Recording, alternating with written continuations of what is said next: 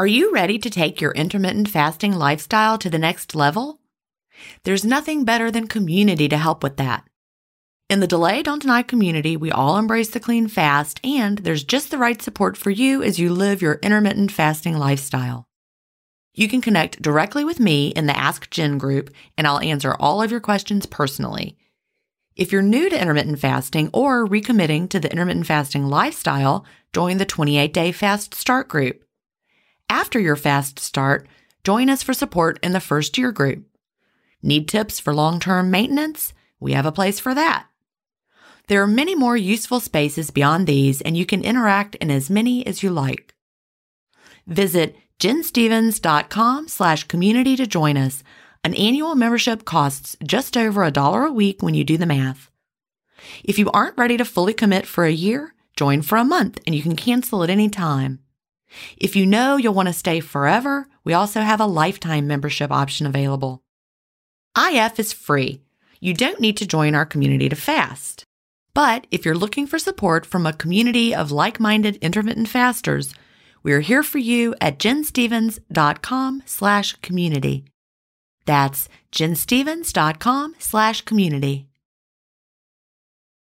If you've been listening to my podcast for a while, you know what a fan I am of Dr. Tim Spector and the work he's doing with Zoe. I was first introduced to his work in 2015, and I've been following his research ever since. What I love most about the Zoe Science and Nutrition podcast is that they have weekly interviews with world leading experts who explain how their latest research can benefit your health. Recently, I was thrilled to finally meet him face to face as we recorded an episode for the Zoe Science and Nutrition podcast, and this episode aired on April 11th. We had a chance to talk about the world's biggest intermittent fasting study, and I had the opportunity to explain the clean fast to Jonathan, which may explain why he didn't enjoy his prior experiences with fasting. Search for Zoe Science and Nutrition on your podcast player or on YouTube to hear the latest episode, and don't forget to look for the April 11th episode to hear me, Tim, and Jonathan talk about the world's biggest intermittent fasting study. Welcome to Intermittent Fasting Stories. I'm your host, Gin Stephens, author of the New York Times bestseller Fast Feast Repeat, as well as the book that started it all, Delay Don't Deny. I lost over 80 pounds thanks to intermittent fasting after learning how to delay my eating rather than denying myself the delicious foods I want to eat. Now, who's ready to hear an inspirational intermittent fasting story? That's why we're here. So let's get excited to talk to today's guest.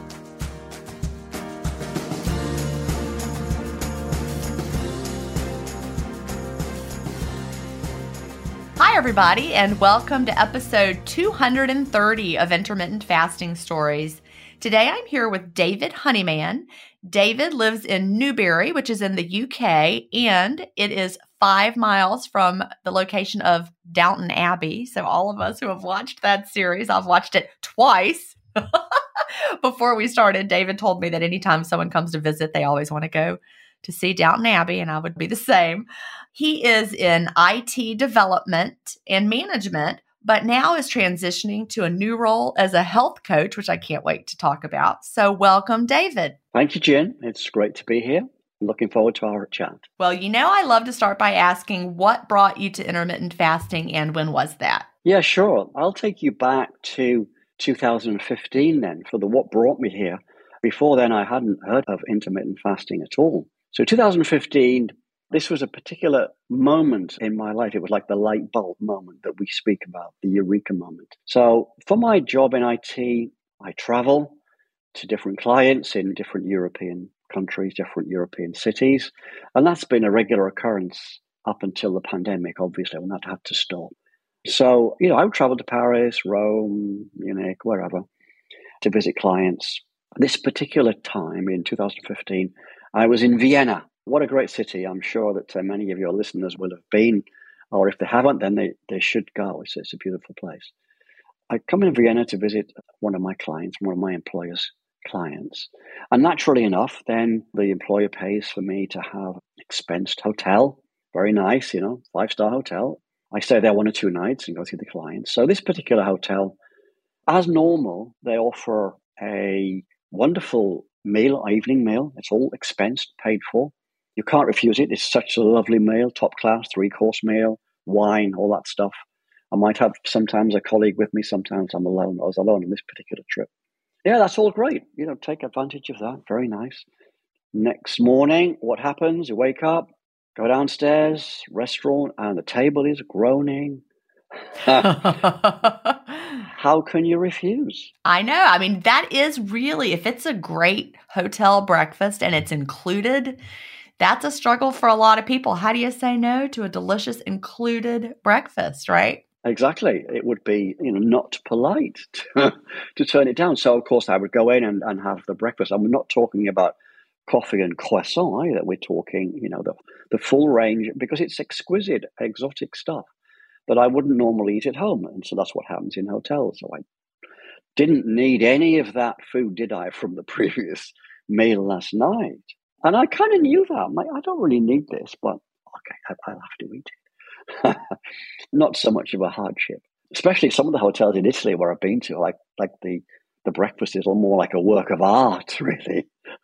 I can imagine. And, yeah, Anyway, so I had the breakfast, and uh, then of course, then you've got to get in the taxi, go and get ready, get in the taxi. Let's go see the client. So tr- turn up at the client's place. It's a big office, and they're waiting for me. And you know, they've been expecting my visit. They're expecting big things, so that they can influence their relationship with my employer, and they want to know some stuff. Uh, show me in. Hello, Mr. Honeyman. Oh, please come in. Bonjour, monsieur. Buongiorno. Please sit down. Oh, oh, so nice to see you. You must have a coffee. Okay. Oh, and we have some special treats for you. We've got some Viennese whirls, some fancies. Sure, you'd like one of these. Like, okay. oh, okay. Well, I can't really turn this down. It was just a way of life. But I wasn't even thinking, this is terrible. This is just the way it is. And this is a normal visit, nothing untoward so far. On this visit that sticks in my mind really stands out was the, the hotel room. So here I am the next morning and wake up, go into the uh, the hotel bathroom and for a shower, etc. And on the, in this particular bathroom, there was a wall to wall mirror. wall to wall, you know, like wow, that's quite impressive. Not that I noticed it at first, but I'm standing ready to get in the shower, and I happen to take a glance at myself. Just that's because that's how the room was positioned. And my reaction to myself was surprising because my instant reaction was, look away. I must look away. What's wrong with this mirror? and I thought, wow, I've looked away. Why have I looked away? And of course, I've looked away because I know subconsciously that I'm overweight. Not only that, I don't like it. That's funny that you mentioned that. You tell that story because you've probably heard me talk about the cruise that I took in 2014. That was my really my my rock bottom with my weight moment. There was a big mirror in that bathroom as well. And I had a very similar moment. We were in a suite it was really nice suite. We had a fancy bathroom on that cruise and big, big mirror. Same exact thought. And then it was the photos from the cruise that really did me in. But I had that same mirror moment. So I totally get it. Okay. Well, you know, it, it kind of struck me, and I was dismayed to say the least. Not just because I knew I was overweight, but because of my reaction. I thought, well, what is wrong with me? Surely I, I know that my years are advancing. By this time, I was in my late 50s. And what do you expect? To myself. But I thought, no, no, I expect more than this. I don't expect to just get older and to gain weight. I don't accept this. What can I do? I've no idea what, what I can do. Maybe I've got to eat less. You know, the usual reaction, I'll have to eat less, I suppose. I don't know how I'll do it. But that was the moment. So what happened subsequently? Came home, came back to work, went into the office. There was a colleague, a lady there, colleague who I knew quite well from work. We hadn't ever kind of spoken much socially, but it was pretty obvious to anybody that she had significantly reduced her weight and she was looking very well indeed. And I thought, you know what, I'll just have to ask her. And the coffee machine, there she was. Well, I said hi and uh, paid her a compliment. You're looking really well. But may I ask, you look as if you've lost a little bit of weight. You know, I'm just kind of playing it down. How have you managed that? And she said to me those two immortal words. She just said, intermittent fasting. wow. I love it. It's hard to ask somebody that, isn't it? You're like, you know, I remember I've told this story on the podcast as well. My coworker, who was a male, that after I lost 75 pounds, he was like, Did you lose a little weight? I, forgive me for asking. He wasn't sure. I was like, yes, right, 75 yeah. pounds. But I, I, you know, it's just, he wanted to acknowledge, I guess, that it, I had yeah. changed, but he didn't want to offend me, I guess. I don't know. Yeah. That's but exactly so she how said, I was. Yeah. She said intermittent fasting. Yeah, that's right. And I'd never heard of it. And I'm like, excuse me, what? And then she then proceeded to explain to me what she was doing, which was based on the 5 2 diet by Michael Mosley. So I'm like, okay, that, that sounds interesting, but uh, fasting put me off. The word fasting put me off. Like, fasting, that sounds pretty severe. But she said, well, look, it's not that bad. Five days, you can eat whatever you want. But two days, you're down to 500 calories. I think it was 600 in my case because I'm male. Yeah, but I think men get a little bit of that extra 100 calories. yeah. I thought, okay, great. And she said, you should try it. You should try it. Come on. Not that she was referring to my weight, but I knew I was overweight and unhappy. And so she encouraged me. So I thought, okay, I, I better get the book. So I got the book, get, gets the book and read the Michael Mosley book. And sure enough, I thought, you know, that, that sounds doable. I can, I can do that. And I determined, I think within a couple of days, I'm going to start. Okay, this is the day I'm going to start tomorrow. And how am I going to do it? And I planned it out. I worked out how many calories would be in, I don't know, a couple of boiled eggs, I think it was to start. 140. Breakfast. Isn't it funny that I know yeah. that? Two boiled eggs That's is 140. Right. You're right. I it know. I out of my brain egg 70, which is so funny because I mean every egg is not 70 calories, I'm sure, but that's the number we've got. yeah, sure. So I knew I decided I would start this. but I distinctly remember the evening before, before I went to sleep, and I knew I was going to be doing it. And I, you know what? I felt scared. I was like, "How am I going to do this? I've never done this in my life before." So you had never dieted or done any kind no. of, yeah. No, not that I'm an overweight guy. You know, I've never had severe issues with weight. At that time, I then thought, well, I better start weighing. So I weighed myself that day before, and I was like 84 kilograms. So that, what's that in pounds? It's like 185 pounds. And I'm five foot, like five foot nine, five foot ten. It's not severe, but it's still enough that I'm concerned. But I distinctly remember feeling like scared. How am I going to do this? Sure enough, I did it the first day, and I thought, okay, I've managed. It's fine. I can do that. And I've got to do this two days per week. And you know what? I went on to that lifestyle. I did it. And I probably followed that for 18 months. But I'm a kind of data kind of guy. I know that a lot of people, including yourself, are not not scale people. I love the scales, and I'll go on a scale every morning. I did use the scale as a tool, of course, my entire weight loss journey and for the whole first year of maintenance, just to see that I could do it. And I only stopped when I started to have dieting thoughts, whenever my weight would fluctuate upward. I would get panicked and want to. I was like, now I need to diet, and then I was like, well, but it all wait. That was the only reason I stopped, is I couldn't handle the fluctuations of maintenance. So right, I'm not anti-scale. I just can't do it now. No, I understand. Yeah, that's fine. For me, it works great. But anyway, I thought I'd, I'll get on the scale and I'll write a spreadsheet and I'll start recording this. Uh, and I'll just see what happens because I wasn't really convinced because I thought, hang on, for five days, I'm going to be stuffing myself, right? because I'll be so hungry. And that's not what happened, right? That's not what happened. I, I just ate normally for the five days. For the two days, yeah, I, it was a challenge. I could do it. It wasn't as if it was difficult, but I did not like those days. I start with a couple of eggs, and then I used to plan a reduced calorie meal that I would get from the store and it would tell you on the front of the packet this is like total 300 calories or whatever or even less actually less than that and i knew that that's what that was my evening meal and, and there wasn't going to be nothing else i could manage it sure enough the weight started coming off and i was utterly amazed wow i weigh less i can't believe it i wasn't too happy with the days and the reason i wasn't happy with the days was because when you restrict calories you feel miserable now, is that miserable because it's emotional or is that miserable because of, of your metabolic state? Possibly both. But yeah, I wasn't too happy. In fact, it wasn't just miserable, I was cold. I was cold and I was probably, you know, I would feel kind of tired as well.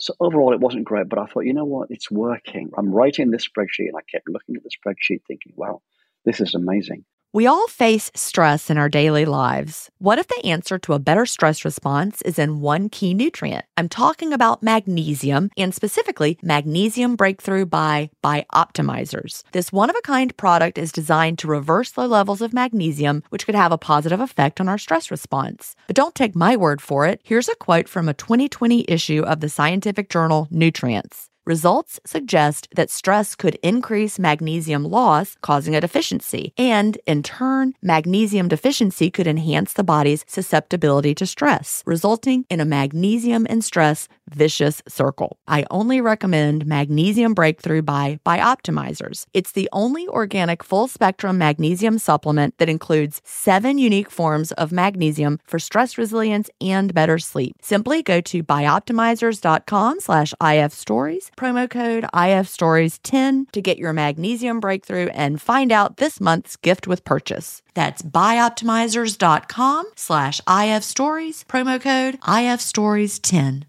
Green Chef is the number one meal kit for clean eating, delivering pre portioned and prepped quality whole foods with limited processed ingredients. Green Chef sends organic, fresh produce, responsibly sourced proteins, and chef designed recipes in every box for satisfying, nourishing, and convenient meals that fit in beautifully to my cleanish lifestyle, and the food is totally window worthy. Tonight, we're having barbecue sweet potato tacos with cabbage and carrot slaw, black beans, corn, and cheesy tortillas, and they come with Green Chef's chimichurri sauce so good. Go to greenchef.com slash ifstories50 and use the promo code ifstories50 to get 50% off plus 20% off your next two months. That's greenchef.com slash ifstories50 and don't forget to use the promo code ifstories50 to get 50% off plus 20% off your next two months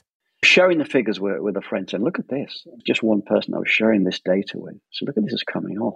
And I remember getting down to 76 kilograms. That's probably like 165 pounds. Yes, I'm, I'm doing the math here. I have my Google out. So let me, you said 76.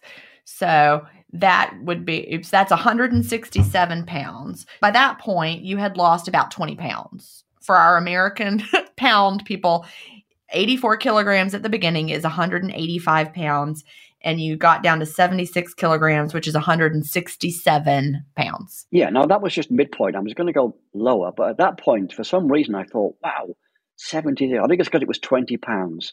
And I'm like, that's incredible. And I was feeling it in my clothing sizes. You know, I I started having to tighten my belts, and I, I, think I probably had to had to buy some new clothing because the other didn't quite fit. It was too big. So that was all all good news, and I was very happy with that. So I kept on doing it, and in fact, I got right down to seventy two kilograms, which I think is about one hundred and fifty eight pounds. But that's in like a year and a half. But I was still feeling miserable. In fact, uh, uh what happened was I I read the book. I think I reread the Michael Mosley book, listened to some of his podcasts. I kept thinking, I can't keep doing this the rest of my life. I don't want to. It's making me miserable. I don't like this. You didn't like so those two ha- days a week. Those two days a week just were not feeling good. That's right. Not happy at all. So then Michael Mosley spoke about, well, you can do maintenance. You can drop it to 6 1. I'm like, yay, I can go to 6 1. and so I thought, well, I'll do that. I'll go to 6 1. It's maintenance, at least. And by this time, I'd got down to 72, 158 pounds. I thought, I'll be happy. I'll be happy with that. And so I go to maintenance. But you know what? Psychologically, at that point, I gave up. Maintenance sounds great, but I didn't really. I, it was half hearted. And I got to some weeks, I thought, I can't be bothered with that one day. I'm just going to eat normally. I just gradually abandoned it, really, which I think is the case with all diets which are really calorie restricting. Yeah, I want to pop in there for anyone who's not ever read Michael Mosley's work. I actually followed 5-2 Michael Mosley style back in the day as well. And there's no mention about, of course, clean fasting, and it's only restricting the calories. And if you do it that way, the Michael Mosley way, you really are, uh, quote, allowed to have anything you want during those what he calls the fasting days. We refer to them now in the intermittent fasting community as down days. But during those down days, those two days a week, You could have diet sodas, you could have anything zero calorie you wanted, and you could even like start with like one boiled egg at eight in the morning and eat another boiled egg. I mean, you could like stretch out the 500 calories. Little did we know or realize that all those things made it harder and made it miserable. If you were just fasting clean, it's actually so much easier. But it just when you when you're doing that, you really are doing a low calorie diet 2 days a week. He calls them fasting days, but they're basically just a low calorie diet because you're not fasting clean. And it was hard. I remember the same thing, how hard it was. And you white knuckled it. And then you get to the point where, like, I just, I hate this. I can't do it anymore. Yeah, exactly. No, I think you're absolutely right. It was very hard to do. I, I was hungry and wanted to eat. I'm sitting at my desk at work thinking, I've got to eat, but I was forcing myself not to do so. And of course, of course, my work colleagues are saying to me, "Oh, you know, they were bringing in in sandwiches or, or some cakes on special days." And I'm like, "Oh, it's I can't." It's my, and then it would become a joke in the office. "Oh, he can't have any cake. He's not eating." I'm like, "Oh, sorry, guys, I'm really downcast." But it worked, you know. So I got down to the 72, but then the maintenance kind of floated away. And then for the next two years, I think I just abandoned it. But I just thought I'll try to be I'll try to be good and not gain too much weight and eat sensibly, but I was still eating breakfast and, and mid morning snack and all that stuff. And of course, then the weight just gradually came back on, which eventually alarmed me because I got back, I think, to 78 kilograms. I thought, you know, this is just going to go back to where it was. I've got to do something else. What on earth can I do? Now, at this point, I think the previous lady who advised me wasn't with the company anymore. Couldn't ask her. So I thought, well, you know, I just have to, to do some more research. But I know that Michael Mosley had had talked about intermittent fasting, but I didn't know where to go. But I went on the internet to have a look, and the very first one I found was a book by Terence Kealey, and the book is called "Breakfast is a Dangerous Meal." Oh, that's I've never heard of this book. Right.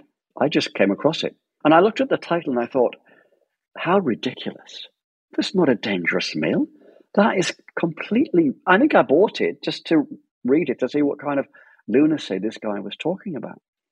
Because I was definitely a breakfast guy. You know, I not that I, I eat a big cooked breakfast, but I, you know, I'm of Scottish descent and, and I love porridge. Right. Porridge is my thing. Yeah. Gotta have porridge. We're Scottish too, by the way, my family. I'm oh, a Calhoun. Oh, marvelous! How good to know. Uh, yeah. Fantastic. Which part of Scotland are you from? Now I can't remember wherever the Calhouns were. That's where we're from. I've looked it up before, but I, I, can't remember off the top of my head. I've never been there, but I would love to come and visit. I didn't understand. I just learned recently. I had always heard we were Scotch Irish, and I thought that meant mixture of Scottish and Irish. But then my stepmother just told me recently, no, that means that you were Scottish and then the family went to Ireland for a while before coming to America. And I'm like, oh, well, that makes more sense. So Scottish Irish is really Scottish anyway. okay, just a little tip there. Scot- there Scottish go. is correct. Scottish is correct, but you, you can't say Scotch because that's a drink. Okay. Well, in America, we just say all kind of things wrong. I'm sure. I think we say Scotch Irish. I think we do, but that would be wrong. I guess a Scotch Irish would then be an Irish person who likes to drink Scotch. That's correct. Okay. Who knows? But I did live in, in Edinburgh for a while in my life and worked there and researched my family tree. Yes, so we're all from from Fife, which is north of Edinburgh. So breakfast is a dangerous meal was the book you were reading. Yeah, I, I have it. In fact, I've, I've got it here on my Kindle. Yeah. I got it to think, well, how can that be? I love porridge. I'm not going to give that up. In fact, I would often go to, to have porridge at the store near my office. You know, I'd have porridge with honey, porridge with blueberries. Is that what we call oatmeal when you say porridge? Yeah. It, okay. It is, I thought yeah, so. That's, that, that's exactly what that is, yeah. I can just show you a little bit about that book. In the foreword, this was saying that breakfast damages us in at least four ways he talks about it increases your calories that you eat in the day. It provokes hunger pangs. And that's true. You know, I would eat the porridge, but by 10 o'clock, I'm sitting at my desk thinking, wow, I'm hungry. And I'd probably eat some sweet biscuits or something with a coffee because I'm just feeling like hungry. It's 10, 10 a.m. Thirdly, breakfast aggravates the metabolic syndrome, which is a different topic, of course, but it's all about how healthy or how risky is your health if you've got metabolic syndrome. Are you at risk of type 2 diabetes, heart disease, dementia, all that stuff? And also, he made the point that if you eat breakfast, then that's generally a carbohydrate laden meal. And of course, that's what porridge is. Oats, it's absolutely carbohydrates, as well as putting the sugar with it with the honey. So I read that, read that, and you know what? At the end of it, I thought, well, okay, I'll have to agree with him. Uh, all right, it's dangerous. In which case, I'm going to have to cut breakfast. How am I going to do that?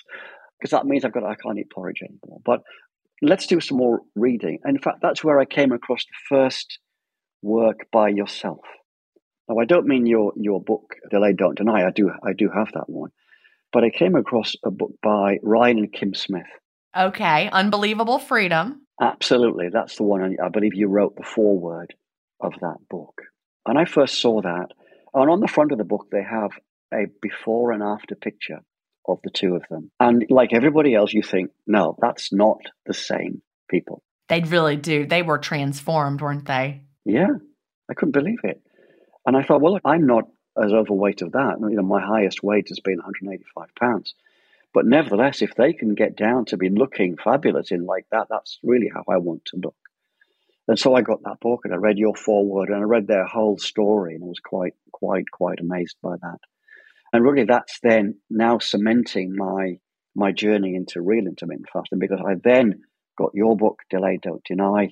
Like everybody else, loved the title because here I'm, you're telling me and everybody else, look, don't deny. And I'd been denying on those two down days, and I knew I didn't like it. I don't want to deny. So what's this idea about delaying? Okay, let's have a read of that.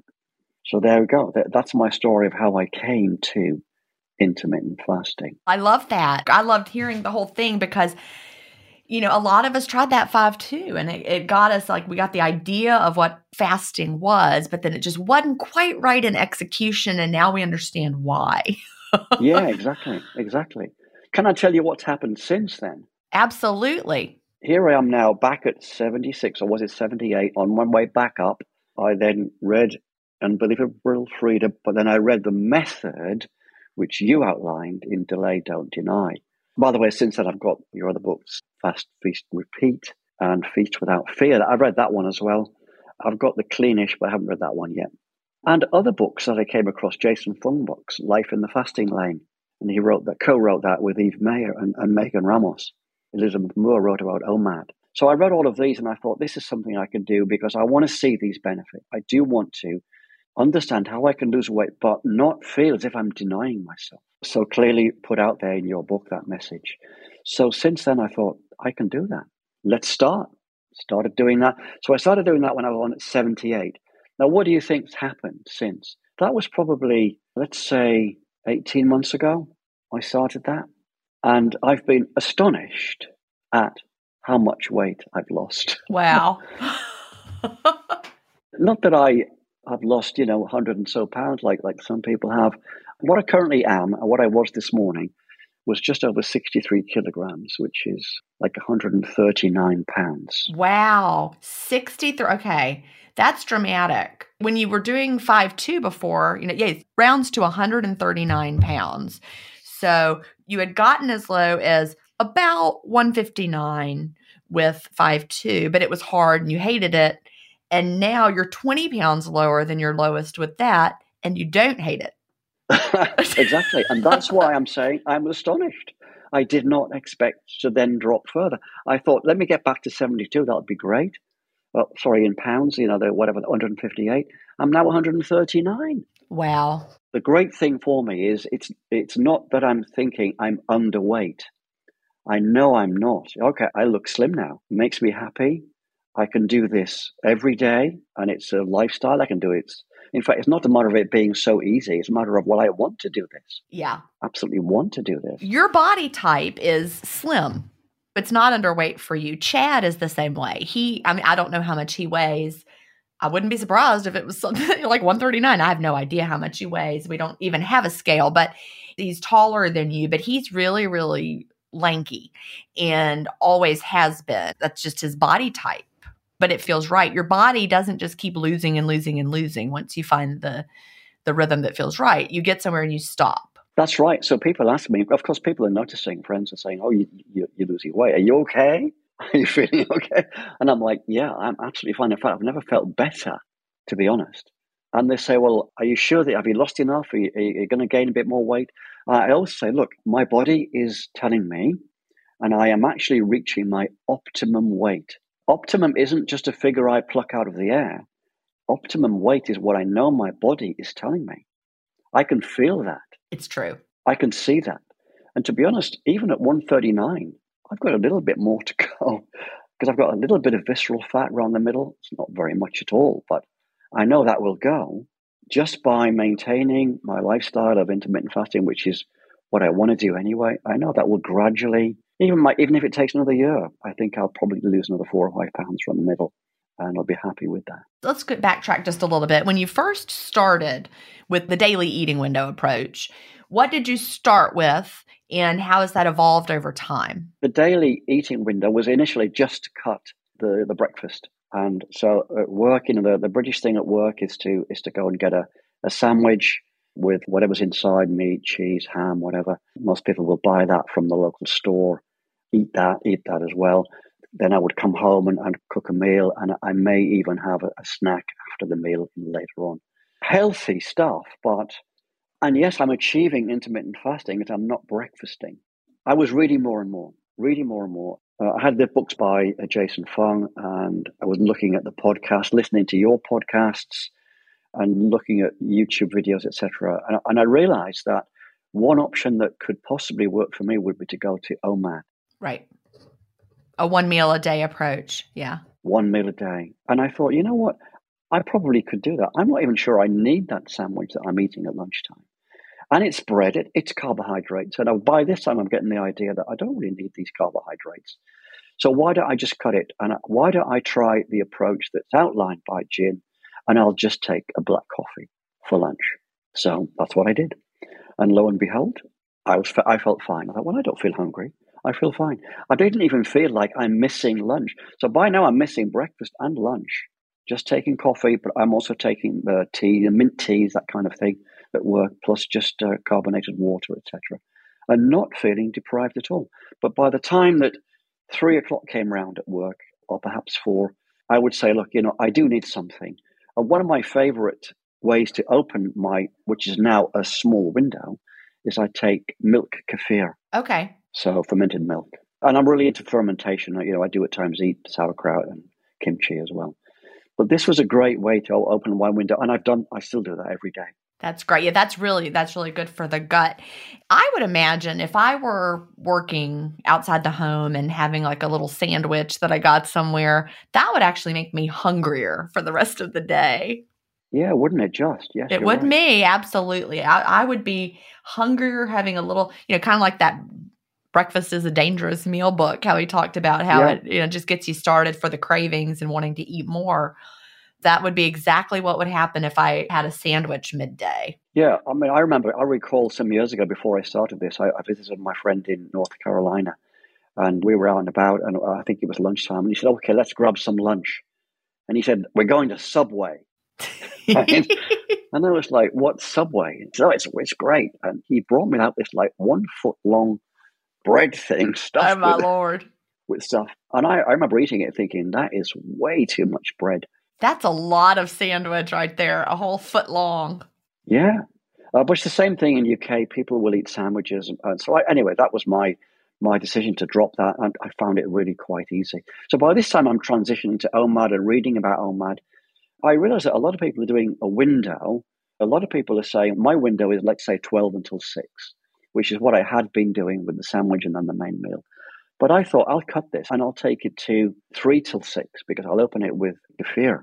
And then once I get home, I'll have food prepared and I'll eat that. So essentially, I came up with a three hour eating. Okay. Which is what I'm maintaining to this day. And to be honest, I probably couldn't even do it any other way. It just feels perfectly normal to me. Feels great. I feel happy. I don't feel hungry outside of those hours open the window. I think it's great. I'm going to have some food. And the best thing is when I explain to my friends, look, this is, I, because people can get worried. And, and I say, look, I eat nutritionally dense food. I probably eat as many calories as you do, if not more. I make sure I eat whole foods. I eat very well. There's no starvation. There's no denying. I'm really having great nutrition. But guess what? The side effect is weight loss. Right, right. The fact that you're keeping your insulin low throughout the day, your about your body's able to tap into your fat stores as needed, and you're feeling great, and you have the great energy, and then you eat, you put the nutrition in, and you're not deprived. And that's the part that people don't understand. They equate, you know, an eating window with eating less or starvation or being, you know, feeling of deprivation, but it doesn't feel like that at all. No, that's right, exactly. In fact, you mentioned their energy, right? And this is one of the spin offs, isn't it? I think it's what you call non scale victories, isn't it? There are other things that happen besides just losing weight. Yes, I've lost weight. And yes, by the way, I've been able to purchase a whole new wardrobe of clothes. And not just once, I've had to do that twice because I've got lower than I expected. And I've just recently bought some more clothing because the rest didn't fit me anymore. But that's great. I could go shopping and have a great time. But the energy thing, now, in fact, I've got a little experience with that I could tell you about. Just to show the contrast, like when I first started with my employer, that was 2010, and I'd been working in Switzerland and living in Switzerland, and I came back to live in UK and started with a new employer. Now, that's not necessarily easy. It can be tiring. You start a new job, you've got new responsibilities. I had to move to a new town. You know, you can kind of get a little bit tired, uh, fatigued, basically. And I remember I started, and the first week I was there, I, I thought, well, I'll, I'll, have to walk into the town because I need, need a new mobile phone. Let me take a walk into the town. It's only like 15 minutes away. So I, I walked along, and I could see ahead of me a mobile phone shop which I was making for. And suddenly my energy crashed, just totally crashed. And I, for some reason, I, I had to stop and I thought, you know what? I can't even make it to the mobile phone store. I can't make it. I'm going to have to turn around and crawl back to the office and sit down and rest. And that's what I was forced to do. Now, whether that was a new job or what, I don't know. But I think it was also the fact that I wasn't aware of nutrition, correct nutrition. I wasn't aware of metabolic syndrome, all that kind of stuff. That never left me. I remember thinking, there's something wrong with me. Okay, I'm just getting older. That's the way it is. But you know what? When I think back, that was to do with not eating correctly, eating all day, snacking all day, energy levels are low. Whereas if I'm fasting, I've got autophagy in play. I'm able to and allow ketosis, my body yeah, and ketosis. I'm able to allow my body the time it needs to do the cellular repair and recovery and give me the energy because it doesn't have to think about processing food. Exactly. You know, so many people will say something like, Well, I need to eat because I need my energy. Well, the digestion takes so much energy I mean, I always use the analogy of lions. You know, look at lions after the kill, lions after they feast. Then do they go out and run, run, run? No, they they they lie down, they sleep. they they sleep it off. I, we had a cat one time that ate a lizard. She ate the whole lizard except for the head because the head was right there beside her. And after she ate that lizard, she slept the whole rest of the day. yeah, sure. We have to process the food. Yeah. Which takes all of our exactly. energy. So, but when we're fasting, yeah. we just, we have the great energy. We are in the process of moving right now. I can't wait for this podcast to come out because I will be done with the moving. But, you know, we're packing up our whole lives here in Georgia and moving to South Carolina. I have great endurance for all the packing and all the moving and all the box hauling. And, you know, I actually, you can see it, the, the listeners can't, but look at my arm muscle. Look at that. That's I know because yeah. I'm doing all this in the fasted state. I'm lifting heavy things all the time. I can actually see my muscles are, are, becoming more defined now that I'm actually, you know, moving them a little more than normal with the work. But, you know, I can't imagine not doing it in the fasted state. Yeah, exactly. It's more efficient. Now, there's I've got a couple who are listening to my advice. They've been asking me how I'm doing this, and so I discussed it with them. Went to their home, discussed it, and the fact that you mentioned muscles has reminded me of this. So the wife said to me, Well, I can't ask my husband to do OMAD or intermittent fasting because he'll have muscle wastage. And I couldn't possibly allow him to waste away. And I remember saying, Our bodies are far more intelligent than that. Our bodies will never eat muscle before we take away all of the stored calories that our body has. And even a slim person will have at least 70,000 calories in store in fat storage in their body and it's not going to go away and start eating muscle. And it would take you months to get through of not eating to get through all of that stored energy that the body has. I will say that let's imagine someone is not fasting clean and they're keeping their insulin high all day long. And we know that insulin, if insulin is high, it kind of locks away the fat stores and your body can't access it very well. In that scenario, I can imagine your body can't get to the fat very well because insulin is high. Then you you might actually your body be like, I got to get energy from somewhere. But if we're fast and clean, insulin is low, our body is really able to access those fat stores. So I, I think the clean fast is really you know, the magic right there for keeping insulin low, unlocking our fat stores, and preventing the muscle wasting that we really don't want to have happen. This podcast is supported by FedEx.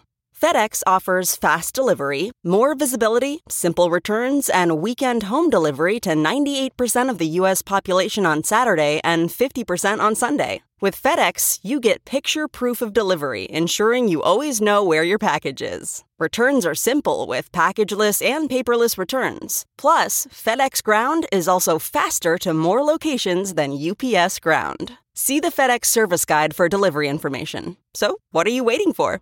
See what FedEx can do for your business. Absolutely, positively FedEx.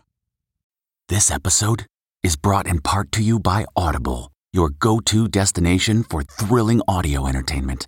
Whether you're looking for a hair raising experience to enjoy while you're on the move or eager to dive into sinister and shocking tales, Audible has an exclusive collection of thrillers from best selling authors that will keep you on the edge of your seat.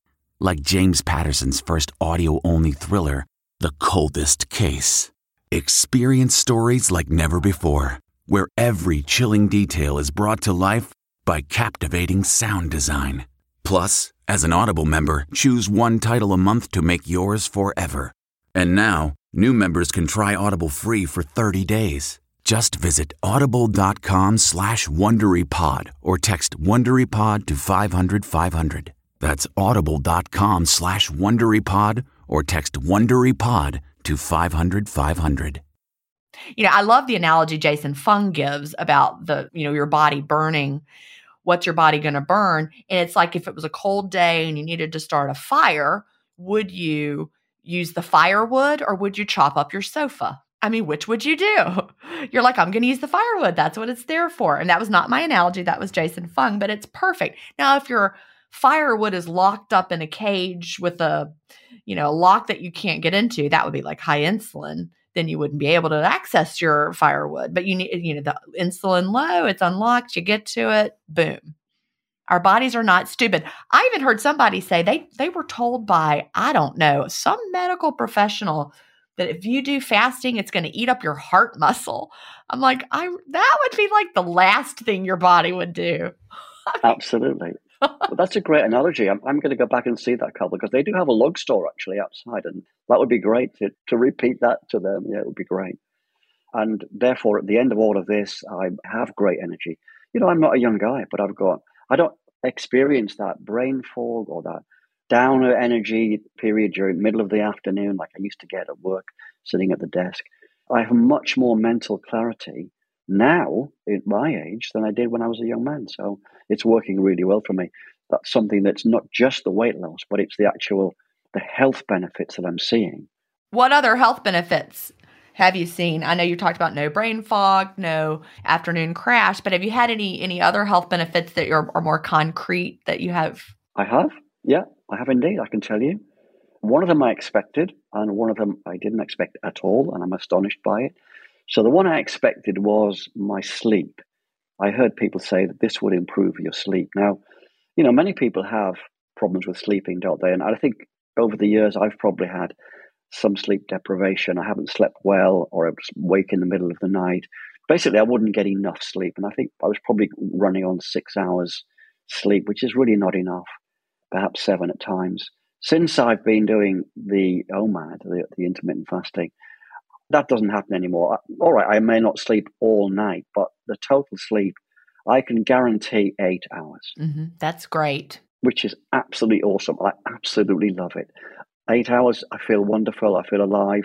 I get up, I go for a walk immediately. I've got a canal here near me, some waterway, the ducks and the geese and swans. Get outside, walk, feeling great after eight hours sleep. Well, several times I've had nine I'm like, nine hours? Twice I've had 10. I'm like, come on, you can't sleep for 10 hours. But maybe my body wanted it for those two times and made me do it. I didn't, don't set the alarm. I'm like, okay, I'm very happy with that because to me, sleep equates with, with improving health, that your brain's processing, it's getting rid of, of toxins, it's building its reserves, it's, it's building its health, it's avoiding risky things like Alzheimer's, perhaps quality sleep is really fundamental. It really is important. I wrote about this in Cleanish that you mentioned that you have but haven't read yet. Sleep is actually a powerful self cleaning time because you mentioned your brain clearing things out. We have our glymphatic system, not to be confused with the lymphatic system, which runs throughout the body and with our lymphatic fluid. But the glymphatic system is your in your brain. And when we sleep, that really cleans out the things. And you're right, it helps our brain health tremendously. So it, we need to get that deep, restful sleep. Sure. I hope that would happen, and it has. And I, I know it's fundamental to human health, and I'm really happy. That's happening to me every night. I'm getting I'm getting eight hours. Really, really happy with that. So that brings me to the unexpected, the next unexpected benefit. And I've been astonished. I didn't even think this would happen. It wasn't even in my expectation. I never thought about it. So I've suffered for the last 25, 30 years with tinnitus. Okay. In one ear. Clearly has been, been worsening with age. I was worried, you know, I think, well, this is getting quite bad at times. You know, it, would come and go. It wasn't like it was a permanent thing, but it would come and go. Sometimes at night it was extremely loud. And uh, I would just think, well, this is just something that happens to humans as you get older. And I know there's no cure for that. I'll just have to just put up with it and Hope it doesn't bother me too much in life. Okay, I was getting along like that. You know, you get used to this after 25 years. It's just part of your life. You can kind of tune it out almost, but it was still pretty severe at times. Even getting in the shower, sometimes I'd be like, oh, and it would really almost knock me out. About three, four months ago, I remember thinking to myself, just a moment, where's the tinnitus? I haven't heard that for a while. And then it came back a little bit, but it, now I'm monitoring it. I would say my tinnitus is 95% wow gone. That's amazing. I'm astonished. And I can only put this down to the effects of improving health by doing intermittent fasting. Intermittent fasting, allowing autophagy to come all night, then a large part of the day. I think it's that. I don't know, of course, but it's a very, very welcome non scale victory. That's life. amazing. Chad has tinnitus on occasion and he finds it's connected to what he eats. Like if he has too much sugar or chocolate, or even like he doesn't get it from dry farm wines, red wines, but he gets it from like a standard red wine. He's like, his ears will start ringing. So certain things. Have you changed your your food choices at all, or are the things that you're eating? I have. I have indeed. So maybe you're you're onto something there. By the way, I'll say tonight as if that's the right way. Well, I, I think with the I think you could say it either way. We're gonna uh, tinnitus. Tinnitus sounds good to me. Tinnitus. Yeah, tinnitus I, I could be saying it completely wrong, but I think we might oh. say tinnitus here in America, or maybe everybody's listening saying, "No, Gin, you're saying it wrong." But oh well. no, no, I like it your way. I'm, I'm going to do okay. that from now on. But but yes, you're right. I have so.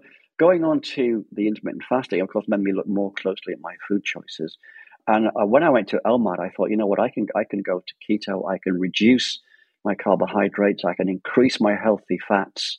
I can I can increase my healthy proteins, and I've done that significantly, significantly. In fact, I'm now I think probably more uh, on the carnivore diet than anything else. Oh wow. Okay, so you're you're heavily into the meat. Yeah, it's meat, seafood, dairy, cheeses, eggs, all that kind of stuff.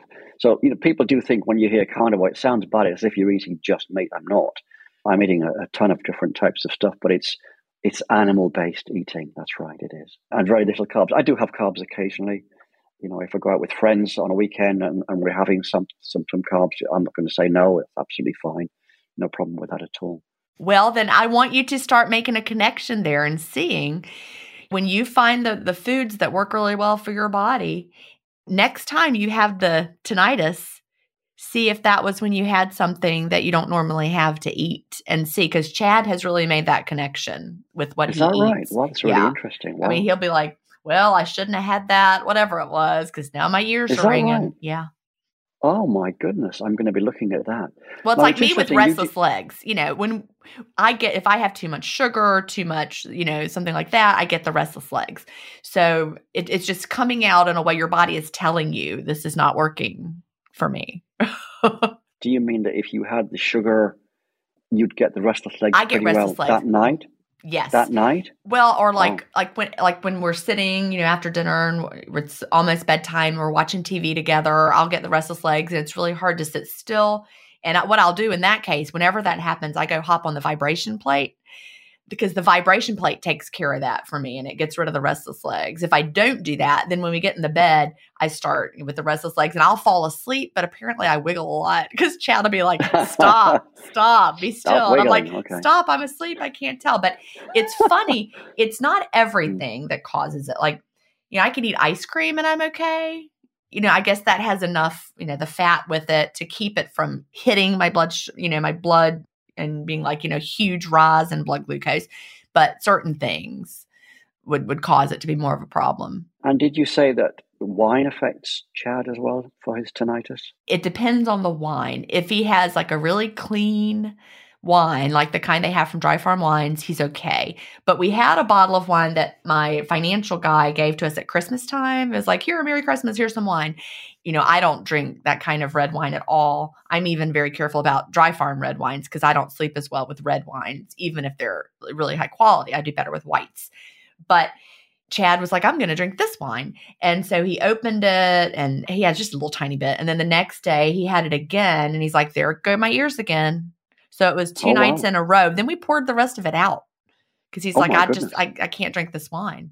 Oh my goodness. Okay. Well, I just drink red wine just on a weekend. hmm Maybe I should monitor that and see uh, just what's happening there. And you probably have access to cleaner wines over there than we do here because for example, dry farm wines, they really they don't make wine, they just source it. And there is no American wine that meets their criteria of not having additives. But in Europe, like like most of their wine comes from Europe.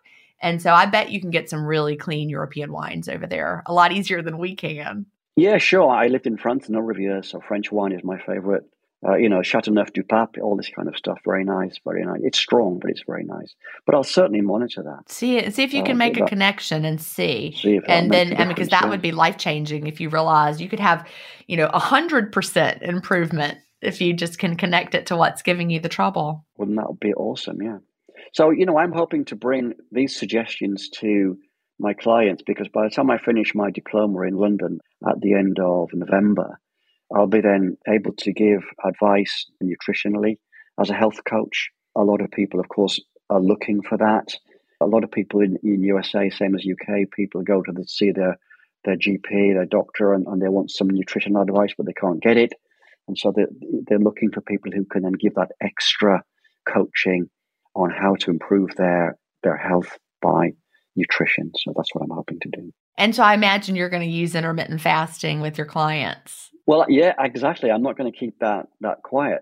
I've got to perhaps review how you say that because you not find it if, if you say intermittent fasting, some people react in horror at, at that. not Phrase. anymore not so much what i'll find is i will get some people when i'll talk to them like out on the street you know just someone not you know that i meet that doesn't know me and i'll mention intermittent fasting and they'll say oh i tried that and it didn't work. That would be like you going back to that struggle that you had with 5-2 and if you had never tried it again you might say yeah i tried that and i hated it and you were basing all of your thoughts on that time when when you were doing of course you weren't fasting Oh, clean you were trying you know, so a lot of people they tried it and they always either weren't fasting clean or they didn't give it enough time. And so people might have that experience that you have to overcome. And you're like well i can explain to you why it was hard you know and, and you can Yeah, you know try it again. So just keep that in mind if people give you pushback because that's the biggest thing I've found. Oh yeah, I tried that and it didn't work. And I'm like, all right, well, Oh, tell me that's what you were drinking. They always say, well, I was having, you know, Powerade Zero. And I'm like, there you go. okay, that's a good tip. Yeah. yeah. That's that's my best tip for you. For everybody who's listening, ask them what they were drinking. They're like, "Well, I heard you could put almond milk in your coffee, so I did." I'm like, "Well, there you go." I mean, it's always There you go. You, you go, can't. yeah. That's food. Don't have food. Sure, exactly. Yeah. So we're almost out of time. What would you tell someone just starting out with intermittent fasting, or what do you wish you knew when you first started? Okay. Yeah, I think that's fairly obvious for me. When I first started and I first learned about it, I was scared. I thought, no, no, it's just this is going to be so hard. I already decided in my mind I'll never be able to do this. But if I had just but known, I would actually quickly, once I started real intermittent fasting, not be scared at all. I would actually come to love it. I absolutely love it. I feel so well doing it. That's what I would tell somebody. Look, you're going to feel so well. If you feel bad right now because you've got some issues with, I don't know, diabetes or whatever, you're going to feel great. Don't worry about it. You will feel great and you will understand. You- You'll be saying to yourself, Welcome to my new life. That's what it will be. Welcome to my new lifestyle. And that's what I say to myself. So, yeah, that's my advice. Don't be scared. Be happy. This is going to be great. And it'll change your life. Exactly. Sure. Well, David, I have so enjoyed talking to you, and thank you so much for sharing your story today. Thank you, Gin. My pleasure. Do you have an intermittent fasting story to tell? Email me at gin at intermittentfastingstories.com and I'll add you to the lineup. That's G I N at intermittentfastingstories.com. The world wants to hear your story. That's it for today. Remember, I may have a doctorate, but I'm not a medical doctor. So don't use anything you hear on this podcast as a substitute for medical advice. Please always check with your doctor or healthcare provider if you have medical questions. I'll talk to you next week, Fasting Family, where we will hear another inspiring story. Have a great week and fast on.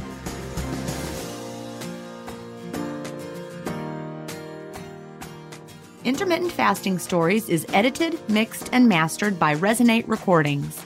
To learn more, visit them at resonaterecordings.com or email them at hello at resonaterecordings.com. Intermittent Fasting Stories listeners will receive a free offer if you mention that you heard it on the podcast.